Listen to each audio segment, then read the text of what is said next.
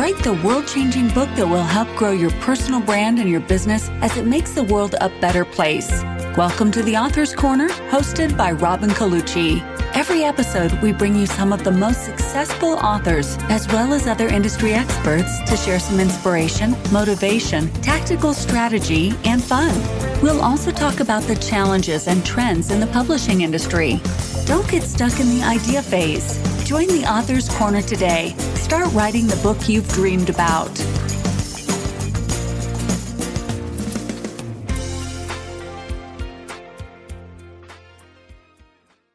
Hello and welcome to the Author's Corner. I'm your host, Robin Colucci, and today I am very excited to share with you a solution to a problem that I believe many authors face, which is how do I get PR for my ideas, for my book, for my business, if I'm not feeling prepared to spend four or five thousand dollars a month with a PR agent. So that might just not be in your budget right now, or maybe it is something that you could afford, but you just don't want to put that much of an ongoing, consistent effort into generating PR. Maybe you want to just do a longer term, more gradual approach. And it's because of the need for this flexibility that so many people experience that I am very pleased to introduce to you our guest today, Mickie Kennedy. Now, Mickie believes that with some effort and a little money, the possibilities are endless. He is expert at helping small businesses, authors, and startups increase their visibility and credibility through his company that he founded over 22 years ago, if you can believe it, called e releases. And he started this company after realizing that small businesses desperately need a press release service that they can actually afford, giving them access to media and to a national news wire all with a personal touch. So they they not only help you send out your press release, but you can get help to refine your press release as well. Mickie has an MFA in creative writing with an emphasis in poetry from George Mason University. His press releases have resulted in articles being published in the Wall Street Journal, CNN, Bloomberg, and many other prestigious news outlets. Mickie lives in Baltimore County with his family and two feuding cats. He enjoys British science fiction and acknowledges an unhealthy addiction to diet soda. He still writes poetry most Monday nights with a group of fellow misfits in Brunswick, Maryland. So I think that you will find lots of helpful nuggets. So I encourage you to sit back and enjoy. Have a good listen. So, Mickie, welcome to the Author's Corner. Thanks for having me. It's such a pleasure to have you. And I was just recently meeting with my team, and we were talking about this challenge of getting media coverage and having a PR firm working for you can be incredibly expensive. But all authors need to get coverage. So I know you work with all kinds of different small business people, but authors in particular really need help getting coverage. So before we get into some, I'm sure, would be amazing insights and tips, I would love for you to share with us a little bit about what triggered you to even get involved in doing this in the first place. Right. So about 25 years ago, I finished up grad school. I did an MFA in creative writing with an emphasis in poetry. And so I just assumed I would wait tables and write poetry in the evening. And I started waiting tables and I found it physically exhausting and mentally at the end of the day, I was so frazzled I couldn't write. And I'm just like, well, this isn't the career for me. Maybe I'm built for an office job. So mm-hmm. I went and worked for a telecom startup. I was employee number three. And one of the many things I did there was write press releases and then program a fax machine with 100 numbers and hit send. And the, have a this, sense of how old Mickie is. Closer exactly. to my age than some of our listeners. Okay, but probably still younger. Anyway, continue. I'm sorry. So I started having journalists calling because we were publishing telecom numbers and statistics and saying, could I just email the press release over? Because I had faxed it to them. And the light bulb went off, and I mentioned it to my boss. I'm like, hey, it seems like email is a natural progression from faxing. He said, well, someone should start that business. And so I spent the next year contacting journalists in my time and asking if I could send them press releases. Originally, I was going to do high tech sector, and I found that as I was contacting more and more journalists, their beats were changing. And it was not strange for a journalist who was high tech one day to be consumer electronics and then move over to music or something. So I found that my database was growing lots of categories. And so when I launched, it'll be 23 years ago in October, I had about 10,000 journalists in it. And I just offered the service where I would email a press release to journalists and if we had multiple releases in a category, we would create like a digest. And journalists seemed to respond to it. And over the years, PR Newswire reached out to me and said, Hey, you should also send your releases through us. And I'm like, I don't know how that's possible. My clients are paying me at the time a couple hundred dollars. And I know that a national press release through PR Newswires today over a thousand dollars for a 500 word press release. And so we went back and forth they liked that my customer base isn't a segment that they serve. They rely on salespeople and their consultative sales, and people are buying the thousand dollar press release distribution and adding a twenty five hundred dollar multimedia element, or they're going to Asia and it's a $5,000 charge with translation for that. So they're looking for Fortune 5000 type customers, the larger companies, and they weren't serving small businesses. And so we tried to create it so that it would be something that would be worth their while as well as ours. And so we started scheduling all of our releases for next business day. So that way they have an overnight editorial team that isn't very busy, but has to be there. And that way they could set up these releases overnight and get them scheduled for the next business day. So we just try to create it to be a win win between the two of us. And so does the client pay you and then you pay PR Newswire? Like correct. Correct. Negotiated rate? Right. So we just act sort of as a co-op of small business owners. We work with predominantly entrepreneurs, small businesses.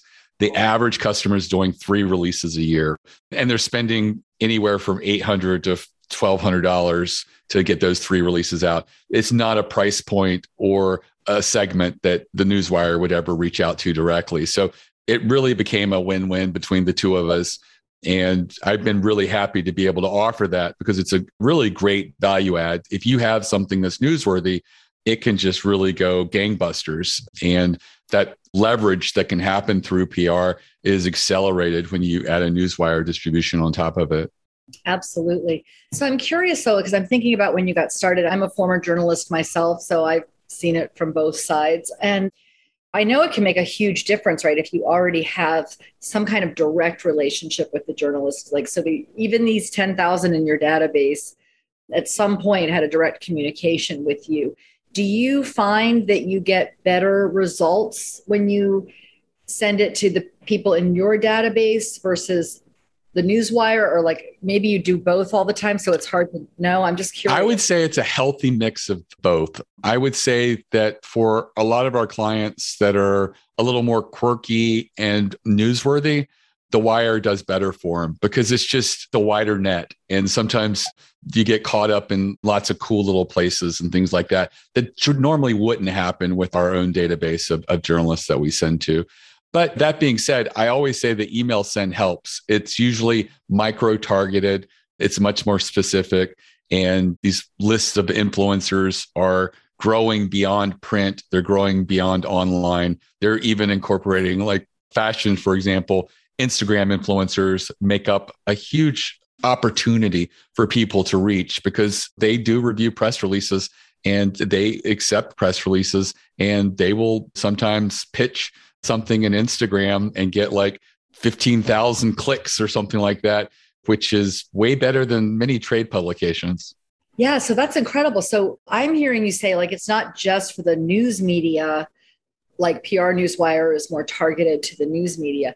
But your database includes social media influencers, I would imagine podcasters of all types. Right. Uh, and to be honest, the Newswire is doing a really good job of reaching out to these influencers as well. I saw, because I've been doing this for a really long time, I'd say about 17 years ago or so, I saw the Newswire say no to bloggers and not accept bloggers as reporters or journalists. And so bloggers wanted to get access to these logins with the newswire. The, the releases are publicly available, so you can always go and sort of search and find a press release. But if you have the login at the newswire, you can go in and customize it and you can have it so that it excludes certain keywords, includes certain keywords. You can make it very customizable. And the bloggers were wanting that access. So the newswire initially was like, no, but they woke up over time. And so now they're very accepting of anybody of influence. And what is media is growing and expanding. And I love that the Newswire is being much more open and accepting of lots of different influencers and social media and all different aspects of media. That's, a, that's so interesting. I've got backlog questions. So they're in my brain, like competing, like I'm next. So, so I'm curious I know you said you started out writing press releases. Do you also write press releases for your solopreneur clients or? We do. We actually write about 40 releases a month and the volume might differ a little bit, but I do challenge people to try to write it themselves. The thing about press releases are is that they're not magic. My background creative writing, they're not really using a lot of creativity. I do tell people to put a little bit of creativity in your quote because a really good, compelling quote can really save you in a story. And a lot of times a journalist will look at something and say, eh, that's a maybe. But then if they see a knockout quote, they're like, oh, well, I can build a story around that. And so that's also a great way to save you. Sometimes a press release will inspire a story. And so the journalist writes it, includes the small little company that issued the press release, and the managing editor looks at it and says, Why did he include this little company I've never heard of? And he crosses it out. But if you have a very compelling quote, that managing editor is going to go, I've never heard of this company, but I can see why he mentioned them. That's a great quote. And so if you do want to use some of that creative writing, the place to do it is in that personal quote. Outside of that, it's very straightforward. The structure of a press release, it's usually written in the third person.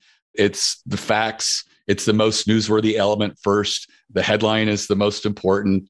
All the rest of the stuff can be figured out. I always recommend to people to do a search for press release sample or press release template.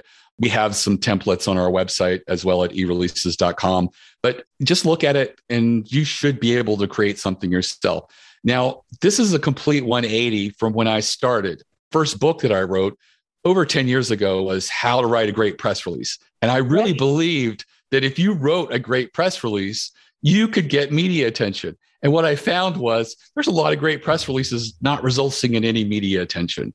And mm-hmm. so I started over the years to recognize that a lot of my clients that are doing well aren't writing the same press release everyone else is writing press release announcing a personnel change or a press release saying your website's mobile responsive or we just gave a donation to a charity. I love the charitable ones, but they don't result in any media attention. It's always great to give back, but it rarely is reciprocated in media attention. So, what I recommend is be more strategic. For example, the media loves data and numbers and statistics. And I've used this with a lot of my clients that say, I'm not newsworthy. And I tell them, do an industry survey, send it out, and we'll publish a press release about the results. Invariably, I get them saying, I don't know who to send it to. My list isn't big enough. And I'm like, there's trade associations, there's small independent trade associations all over the place that don't get a lot of love. And so I recommended this to an auto repair shop in Pennsylvania. And they got an independent auto repair centers trade association to send it out to their members and got over 800 responses. Wow. And one of the questions that we asked, and I always recommend this always throw one or two oddball questions in there. And in this case, we just left the open field and it was just, what's the strangest thing a customer left in their car while being repaired? That was what blew up and went viral. Over 10 auto trade publications picked it up, several newspapers, including their local newspaper, which I had warned them that you may not get your customers reading this, but they were looking for links for SEO purposes sure. because their website went dark. It was somehow tied to their yellow page ad. So they had to create a new domain name and they were looking to get influence and they went to an SEO guy who they really respected and he says if you can get links from auto industry trade publications that will boost you the quickest. And so they came to me with that as their goal. And I just told them I said being an auto repair center in Pennsylvania there's not a lot you're doing that's newsworthy. So we're going to have to manufacture the news by oh, publishing a survey or study.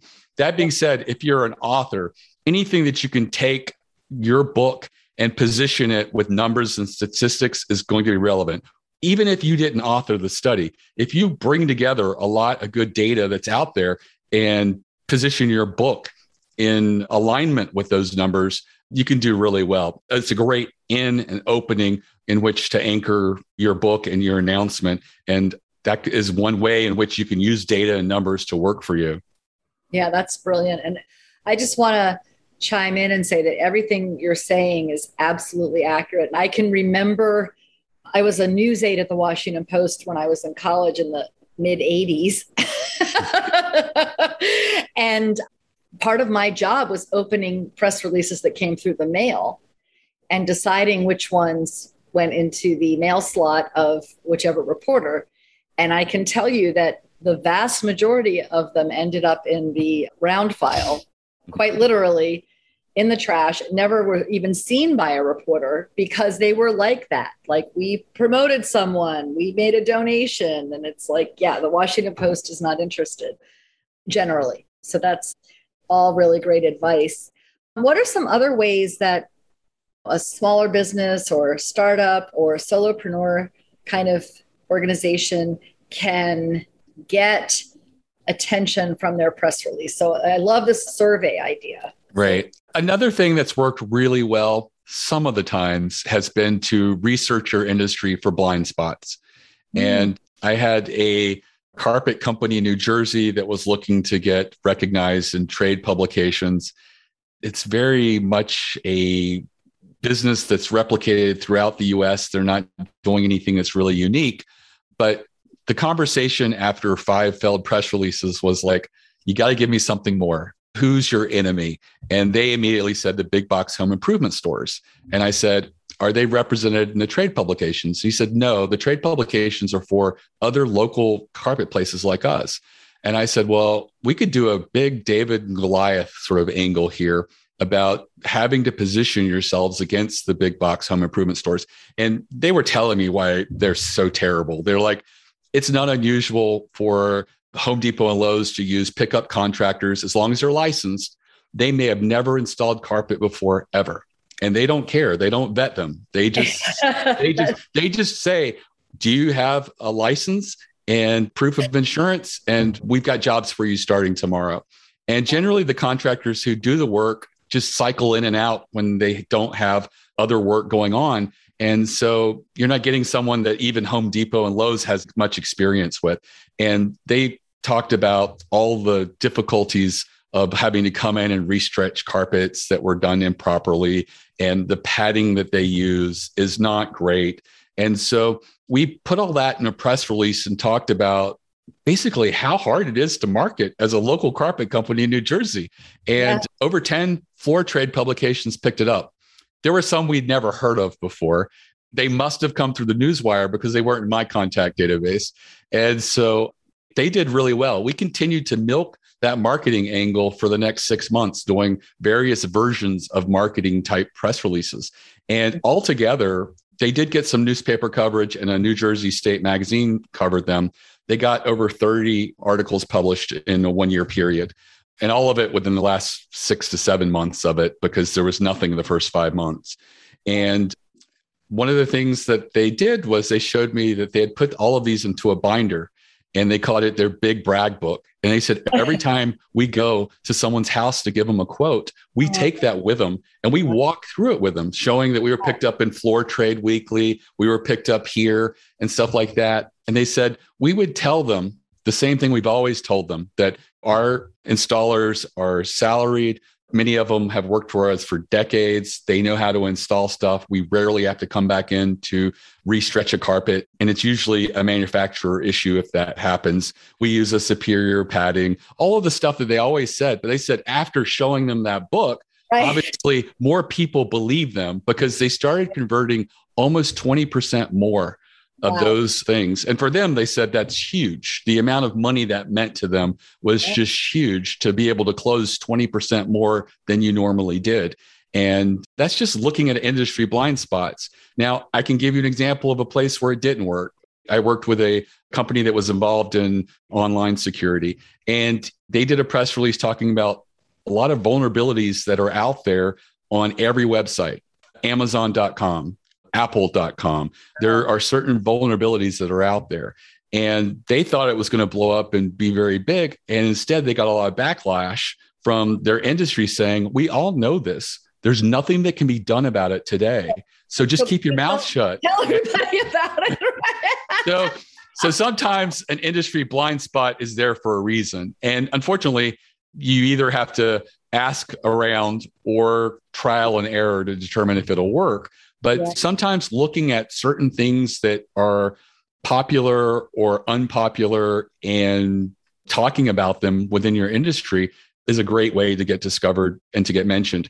I think that anybody who writes something, if it's nonfiction, is generally trying to present something in a different way than is already represented out there. So that is your end. What is it that you wrote about and the way that you wrote about it and the way that you compiled it that makes it unique. If you can sort of bring that across in a press release, that's a really compelling thing because obviously it was a blind spot. I mean, I don't think that you're publishing something that you know is already out there. Yeah, you know. that would not be the goal. but I'm curious because I mean, it's so interesting to me that with these mom and pop kind of service places, you're having them go for the trade mags, which is obviously not where their customer is.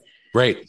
But it's this credibility thing that they can then use with their prospective customers. So that makes a lot of sense to me. Do you also work with people? I mean, I'm just thinking like to help them do press releases that are more targeted to the general mass market media where they might actually come in direct contact with their potential customer. Right. So, like last year, we did a pro bono press release for the Dining Bond Initiative. It was put together very quickly just to address closed restaurants because of the pandemic. And it was built on the War Bond Initiative. And so they created this concept of dining bonds and they made it so that you could nominate your favorite local restaurant.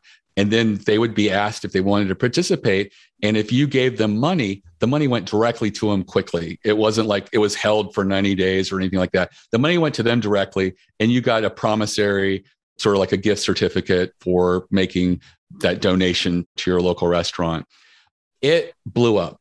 We stopped counting at 150 publications that covered it. Newspapers across the country, small, independent, weekly ones, the local dailies, all of them covered it. All of the big newspapers covered it as well Wall Street Journal, Washington Post, New York Times. It's great. It's a case study on my website. It just was created to live for a few months to serve and it created millions of dollars in revenue that went directly to these restaurants initially across the US, but it grew internationally. So there was international restaurants in there as well. And it created so much goodwill. Hmm. And the people themselves were going through something that was difficult. And here was something that they could actually do to help. And that did really well. I'm going to bet there were spin off programs that offered a similar thing because I actually bought some gift certificate type cards for one of my favorite local restaurants. It did inspire a lot of other people just to do it themselves. some did it themselves. Some smaller groups band together and did things that were more regional. Kind of brokering it, but yeah, and it, I thought that was cool. Right. And that just gives you the example of that huge leverage you get with the newswire. Mickie's database is great, but Mickie's database isn't that great. So those were the heavy hitters. I mean, all the food trades covered it as well as like the big newspapers. But what was I think created most of the revenue was probably the small newspapers, the little towns where they were able to help their little local restaurant by first nominating them and then being able to give to them. And that's the real magic of something like this that happens. And for just what normally would have cost two to four hundred dollars created millions of dollars in revenue. And you just can't replicate that with paid advertising. I challenge anybody no matter how good you think you are with google or facebook ads you're not going to put in 200 to 400 dollars and get like 10 million plus return on it. It just doesn't happen. But with pr it can. And that's an extreme. I think in a lot of cases uh, a really successful client might do a series of releases and maybe get like twenty to forty thousand dollars in revenue from four to six releases they spent under twelve hundred dollars doing. Um, and invariably, it is important to look at PR as a campaign. I hate it when people do one press release and it doesn't do what they wanted it to do. And I'm just like, well, that's a lesson. That didn't work. Here's three or four other ideas. You quote tried PR and it didn't work. right. It's like it's like you have to continue the effort, but you also have to learn from the effort that you right. did. So, what was it in this release that you feel didn't resonate? And let's do a hypothesis of something slightly different that might and test that. I mean, there are lots of different approaches. A lot of people in PR are used to the concept of what they call newsjacking, where you just ride the coattails of something that's trending really hot in your industry right now. The problem with that is everybody does it and so there's a lot of noise. So mm-hmm. if you are going to newsjack, there are elements that you can put in place that would make you stand out. For one thing, if everybody is zigging, how could you zag? So if everybody's like pro environmental, pro electric car, but if you came across as friendly contrarian saying, I think this is a great laudable goal, but I don't think we should adopt it too quickly because the mining operations and minerals that are used are not environmentally sound. And we haven't solved what we're going to do with these batteries at the end of their life, which is another environmental hazard. And so that's a reasonable assumption, but nobody is really saying it. So a journalist who wants to be objective and cover both sides, if they come across your release, they'll file it away saying, when I cover that topic, here's a good person to do the cons of this particular issue. And as a result, you're much more likely to get picked up because there's going to be a lot less people in that space of representing the cons and a lot more people just writing the coattails. That's a great point. Any other newsjacking tips? One of the things to think about when you're newsjacking is is there a way in which the conversation is so generalized, I can make it very specific? Years ago, the Target credit card breach. It brought out every cyber consultant in the world. For six months, there were people doing press releases about their take on it. And I can't imagine it did much for them. But if you did a press release where you said, hey, are you a small mom and pop retailer with a credit card terminal on your counter? And it says, you could be sitting on a multi million dollar liability. Here's a checklist to determine if you're at risk. And if you were to do something like that, and you were just focusing on, say, small business retailers, that aspect, a slice of the pie that is really relevant and really interesting. And you're actually elevating the conversation by talking about one specific aspect of it. And that's another way in which you can ride the momentum of a topic, but make it very specific and niche oriented. So that, again, journalists would say, oh, this could apply to all small business retailers. I think I should write an article about this. This seemed like really great tips. These are great ideas. So we have finding industry blind spots and newsjacking. What's another technique that you found to be really effective with this smaller solo? And actually, in particular, we can maybe even lean into authors. Like I know authors, you can have as many ideas as you could categories. But if an author wants people to know about the release of their new book and nobody wants to do a press release on the author's new book unless you're already a brand name author. Right. So, what do you suggest to help people raise awareness about their upcoming new release or their new book that's coming out without being, hey, everybody, You've never heard of me, but I just wrote a new book. Right. I would say just own your own story, be authentic. Don't be afraid to show warts and all. I've had clients that share embarrassing stories. And i'm like we need to include that in a press release. And their first thought is god no. And i remember one told me a story about having to fill packages on thanksgiving day instead of eating thanksgiving dinner with their extended family. And they said they were all in the garage shoving stuff in packages because they just got overwhelmed with orders. And they were a new mom and pop business. And i said that's a great story.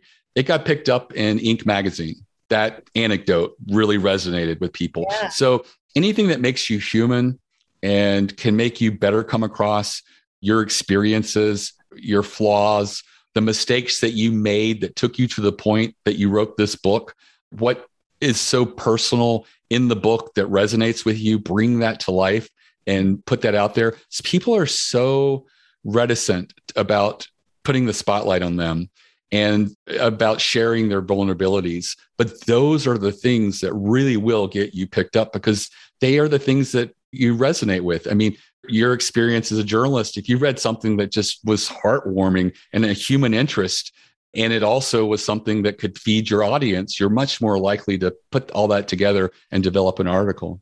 Absolutely. And it really is what people remember, right? People like to feel good. And anything that you bring across that they can relate to is going to make it so much easier for the journalist to write an article about you. The journalist's job at the end of the day is to be a gatekeeper, and he or she has to decide is this worth sharing with my audience? And if you make it such a no brainer that this is a great story, this is a great experience, this is a cool concept or product or service or book, they will want to share it with their audience. And the audience will often respond in kind. It's not unusual. I've had this happen so many times that people will say, We got like 200, 400 visitors from that press release campaign from a couple of these articles. And that's not a lot of traffic to us, but those people bought. And the one thing they never do is they don't click on an article that inspired them or open a browser and do a search for the company that was in the article. They don't go to that website, find you, and then start price shopping on Amazon. They want to do business with you because they have this warm feeling that happens from almost like an implied endorsement when someone writes an article about you. And so they have this goodwill and this heartwarming feeling. So they're very loyal customers. The conversion rates are really insane. I had someone actually tell me that he sent some pay per click traffic to an article on a third party website, despite the fact that you can't tag them because you don't have that access to the third party website. But they said, I just send people to that traffic and they read the article and convert. They come back to me and convert. You can't just write a book and like, oh, and then here's another thing I did that was great. And here's another big win that I had. And, you know, you've got to share with them your failures, the times that you stepped in it, the times that you were embarrassed, and the times you didn't succeed. Because not only does it make you more relatable, but it makes them believe, well, if this incredible author who's accomplished so much can overcome that, right? maybe I could do it too, right? So it becomes inspiring in that way. Absolutely. Yeah. So I would imagine too, I remember from my journalism days, one of the things you said was getting straight to the point. And I can remember so many press releases that I never got past the first paragraph because it was so irrelevant to anything that it just went in the round file. So say a little bit more about that because I think there is a tendency to kind of have put in a little too much runway before we get to the lead or really the point of why I should even read this? I think sometimes people feel like I'm not sure what I should lead with. So I'm just going to slowly warm up to number one and then number two. And then here's the kitchen sink and here's something else. And I've left all these great things and they could pick the one that they want. But journalists don't read like that. Nobody does. I mean, if you look at how you interact with news. With me, it's just mostly scrolling headlines. And maybe I will click through one out of every 20 headlines that I see. And a lot of times I just get my information based off the headlines. I'm a skimmer. And journalists are skimmers as well, probably more so because they're having to do so much on limited resources right now. So you want to pick what you feel is the most newsworthy aspect. You could be wrong. It could actually be element number three. That's why you do several releases and you focus each one on one specific strategy or focus of interest. You can certainly have additional background information in the press release, supporting stuff, but it's important to lead with that and don't bury it. Don't bury the lead. Put it up there front and center, get it in the headline, get it in the opening paragraph, make it very clear that this is why your press release matters and what you're announcing. One little tip I give my clients when they're writing a chapter that might apply at least as a starting point in a press release, but it's definitely a different animal. So I don't want anyone to take it too literally. But I have found, because I do a lot of editing of chapters, and something I found is that, and this also helps get rid of writer's block too, because the first paragraph you write doesn't have to be the first paragraph in the piece. but you should keep writing. right. What I have found is around paragraph four or five is usually where the point shows up. if somebody's just writing for the chapter. So a lot of times, if I'm not seeing it in the first couple paragraphs, I'll just jump down to paragraph number four and I'll be like, oh, there it is. Right. and I'll cut it and paste it. And then what comes next is supporting material, but it's not the lead or the core point. So just a little hack for maybe it would apply to press releases. I haven't tested it. Right. And it's not always easy using press releases to get media attention for books. I mean, authors have a very difficult time. It's easier for nonfiction than it is for fiction. But despite that, I've had people who are fiction authors get media success who stick to the tried and true of I'm going to keep trying different strategies. I'm going to put my best foot forward and I'm going to write for the gatekeeper. And I've had them break through. I had a self published author get front page of the entertainment section of USA Today. And that's uh, impressive. It was. What wasn't impressive is the amount of sales he got from it we were both wildly disappointed in the number of readers or people who buy books that read USA Today. It was it was just a few hundred copies sold, but he was able to leverage that because he was really demoralized because his local bookstore wouldn't let him do a reading. Ah. And I told him, take that to the bookstore now and see if they won't give you a reading. And they did. So, but I told him, I said, it's very unusual. And this is a secret for authors. It's very unusual for a bookstore not to take any reading that comes their way because often they'll say, Hey, you pick a really slow night and I'll bring people to come here and browse your shelves and I'll promote it and market it and get people to come in. It's like a no brainer for many bookstores. So I told him, I said, that's really strange that this bookstore uh, took that tack with you. But they also might just be a bad day where they got three or four people who are self-published and maybe they did the effort and looked at them and realized this is not a good fit or something like that. In this case, it was a really great book and it did ended up doing pretty well. But the USA Today thing was like a big kudo that sounded better than the results. He got a couple minor newspapers picked it up, and those almost sold as much as the USA Today post. Sure, sure. I wrote an article in Forbes.com about this very thing that publicity is not for certain cause of book sales. It can contribute to book sales. It helps to raise awareness, though. Publicity and social media are tools really to raise awareness of your brand and your book and your offering. The things that cause book sales are more like public speaking, bulk sales, like actually selling books in bulk. Right. And there was another one in the article that you'll have to look up because I don't remember. But but there's three things that cause book sales, and publicity is not one of them. And I think that that is something that people should maybe just get clear in their minds because there's nothing to be disappointed about getting the front page of a USA Today Sunday magazine or whatever day of the week magazine it was, because the awareness that that can raise for you is incredible. Absolutely. Anything that's out there that allows you to be discoverable is only going to help. And the thing about PR is sometimes it can push a book.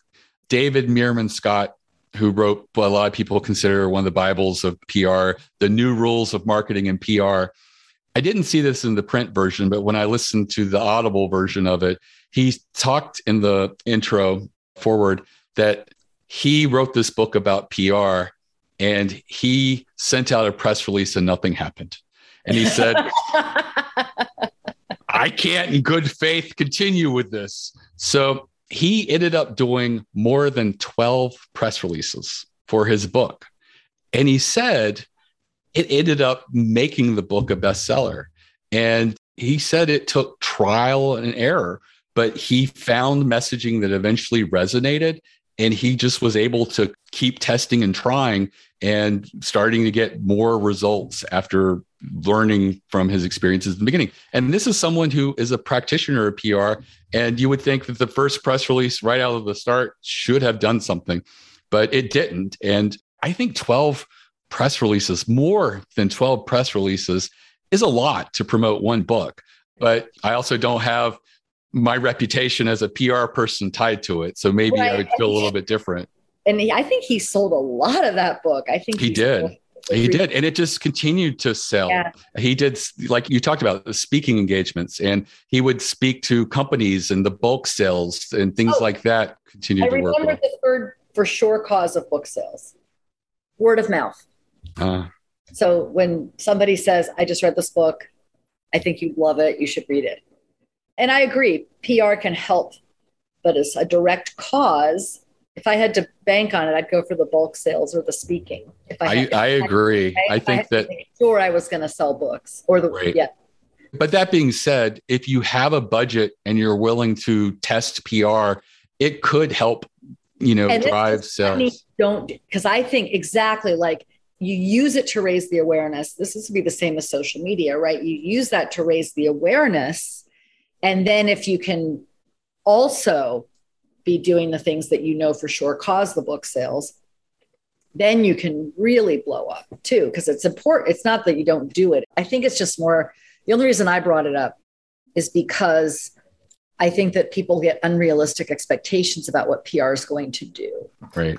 And I have the weirdest little anecdotes of what PR has done for people. I had one person say that their press release had an employee who had given notice. And then when she saw the press release they sent, she said, I worked here for more than three years and I didn't know what the hell we did. And she said, I read it in the press release and I finally clicked. And she said, I would like to continue with my job, but I would like to work on this aspect. I think it was a oh. marketing thing. And they said that today she's like their right hand person leading business development and growth. And they said for them, she had already given notice, but she's like, how did you guys finally synthesize and put in here what we are about? And there's an about section. And she goes, it's not even on our website. And so that's one little anecdote that someone had. I had another person who say that they were declined for a refi of a business loan and literally they sent out the press release and it was about them signing a new major distributor. I told them it wasn't very newsworthy, but they said, You don't understand. In my industry, this guy is a big deal. I just want people to know about it. And I told him, I was like, maybe a trade publication will pick it up. He said the bank called him back and said, Hey, I saw your press release here. And I made another call and said, Look, these guys are killing it. They just signed the big distributor, and it was a name that everybody recognized. I think it was John Deere or something like that. And they just said, We got to do this refi. And so it's just the strangest little things that happen with PR because it is one of those things that gets you on people's radar and yeah. you immediately either respond to it or take note of it. And it becomes something that's in the bank that maybe you'll be able to cash on later. You send it to your leads when you have a press release that goes out, you send the press release or articles that you get, share it with your customers, share it with your leads. And maybe that lead will say, Hey, this is the tipping point. I probably was eventually going to buy or not buy, but this is a deciding factor that today's the day. And it's just one of these things where it takes multiple touches sometimes to lead to a sale or a conversion. And press releases are one of those ways to get out there and to reach people from media. And it is something that wildly can work. It takes finesse and strategy and putting your creative hat on and trying to figure out how can I make this work for me and try to position it for the audience. What do I have here that would make good story and put that out there? Something that is occurring to me, especially with that story of the woman who had given her notice um, and then wanted her job back. But one of the things that writing a book can help somebody do, and now I'm gathering that even crafting your own press release, right, instead of farming that out. I'm presuming you go over their press releases and do you do a little tweaks and stuff like that? We do. We review it. If something is glaring, we point it out to them. If we have a suggestion, we'll do that. Sometimes we've suggested an alternate headline or just making the headline a little more concrete or specific or throw in some active verbs. There's always room for improvement. active verbs are always good. So, what I noticed with book writing, and now I'm convinced this would be the same. So, I love your idea of write your own press release because what it can do is make you better at communicating the value that you're actually bringing to the table. And I see this happen with authors when we're working on them on their books with them. But when you shared that story about the woman who had actually quit her job because she didn't understand what they were doing. And it wasn't on their website, I guarantee you it is now on their right. right?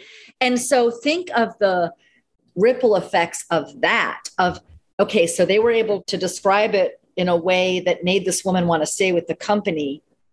You start to ripple that out to prospective customers because they're going to change how they communicate about what they do from that point forward.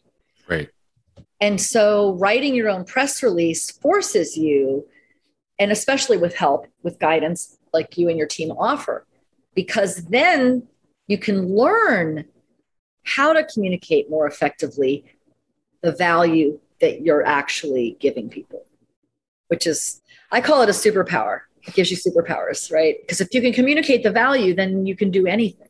Right. And so many people don't lead with the value. I mean, they're so close to it that they don't even see it sometimes, or they take it for granted that the value is all here. It's all wrapped up inside. So sometimes you have to state the obvious and put it front and center and get it across. It's like I didn't have a company mission statement or anything until a few months ago. Someone had pointed it out that we had an about section on our website that was just about the staff. And my story is nice. My staff story is nice, but they were right. So we added a little piece at the front of who we are and how we serve. And it's important because I taken it for granted for 20 some years that people would just figure out what eReleases is about and you have to state it you have to get it out there and put it down in words and it makes it so much easier to communicate once you've written it down yeah it's so true it's so true yeah i love that all right Mickie so if somebody wanted to get your assistance with some sort of pr campaign what's the best way for somebody to reach out to you just visit eReleases.com. Our social media is in the lower right. I respond to LinkedIn if anyone wants to reach me personally. But on the website, you can chat with one of the editors. You can call and you'll speak to an editor. You'll never speak to a salesperson because I don't have any salespeople. uh, we have no commissions or anything like that. If we talk to you and feel like we can't serve you, we'll be really honest. Just like I told that carpet company, I don't think PR is going to work for you. But they said we have a budget to do it for a year. And at month five, I felt guilty taking their money and nothing happening. And so that's when we found the enemy who's your enemy line, and we're able to use that. So we do try to help. We're all about small businesses and entrepreneurs. We work with a lot of authors and speakers and experts and different things. And we love PR. We see it work for people who are strategic and it excites us. And for me, it, it excites me that for a little bit of money, sometimes a small gem can be discovered. And journalists act as curators and they're bringing to light into their audience these little discoveries. And you could be that discovery, and that could be a meaningful bump in traffic and sales and links for you and your business, your book, whatever it is that you're promoting. Wonderful. All right. So, my favorite question to ask Glass, and I think we're just about at the hour, so I'm going to respect your time. And we're gonna, I'm sure we could go on and on, but So, my last question is what question should I have asked, or do you wish I asked that I didn't? I think what press release or client are you most proud of? Great. And yeah, I would say for me, I had a client who was a Russian entrepreneur who was here in the US. And he did releases with me. Sometimes they were okay. They did good. Sometimes they didn't. But all of a sudden, he sent a press release to me and then a special appeal saying, I'm on a flight on Thursday to return back to Russia. I had uh, got amnesty or something in the US for basically my experience with the Russian mob. And all of a sudden, the court system has said, denied. And now, after several years of being here in the US, you've got to go back to Russia. And he said he had already been contacted by someone in Russia saying, You'll be dead within an hour of your plane touching down. And so he had spent over $100,000 in legal fees at that point, had exhausted every appeal. The only thing he had left was persuasion through a press release to the media. The Wall Street Journal wrote an article about it immediately on their website. And his local congressman reached out to him that afternoon and intervened and he swears that I saved his life. He said they had already bought the ticket and he knew the seat number he was going to fly in on a Thursday back to Russia. And he said, Your press release saved my life. And I was just like, Whoa, that's going to be really hard to beat. And that's over 15 years ago. And it is. I haven't had anything that sort of gives me goosebumps like that. I've had a lot of cool stuff happen and a lot of little anecdotes of really meaningful things, but actually saving someone's life who really had exhausted every legal appeal that they had and really nothing happened until the press release got out there and the Wall Street Journal put it on its website and his local congressperson intervened and was able to get it resolved. I got goosebumps hearing that story, Mickie see, this is why I love asking that question because sometimes it just means you save the best for last. Right. So, thank you so much for coming on the Author's Corner and sharing so generously with us today. You're very welcome. It's a lot of fun.